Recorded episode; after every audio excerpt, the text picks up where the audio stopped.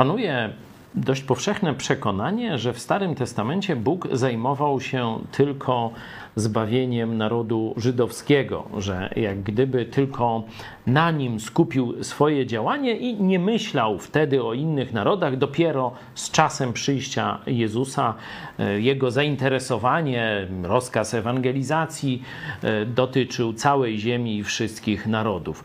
Ciekawe, że tak też myśleli apostołowie. Apostoł Piotr, kiedy przyszedł do domu poganina Korneliusza, można sobie przeczytać o tym w dziesiątym rozdziale dziejów apostolskich, mówi, widzi zgromadzonych ludzi, Bóg mu kazał tam przyjść, oni po niego posłali, on mówi, no przyszedłem, ale nie wiem, po coście mnie zawołali.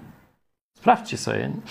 E, pokażę wam dowód, że tak nie jest, że ci ludzie E, tak jak apostoł Piotr, jakoś nieuważnie czytali Stary Testament, bo tu mamy w psalmie na przykład 67, zobaczycie, wielokrotnie powtórzona jest troska Boga o inne narody.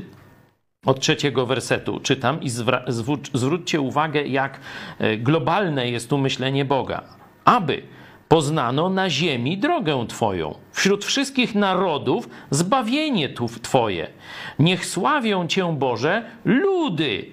Niech sławią Cię wszystkie ludy. Niech się radują i weselą narody, gdyż Ty sądzisz ludy sprawiedliwie i kierujesz narodami na ziemi. Niech sławią Cię, Boże, ludy, niech sławią Cię wszystkie ludy.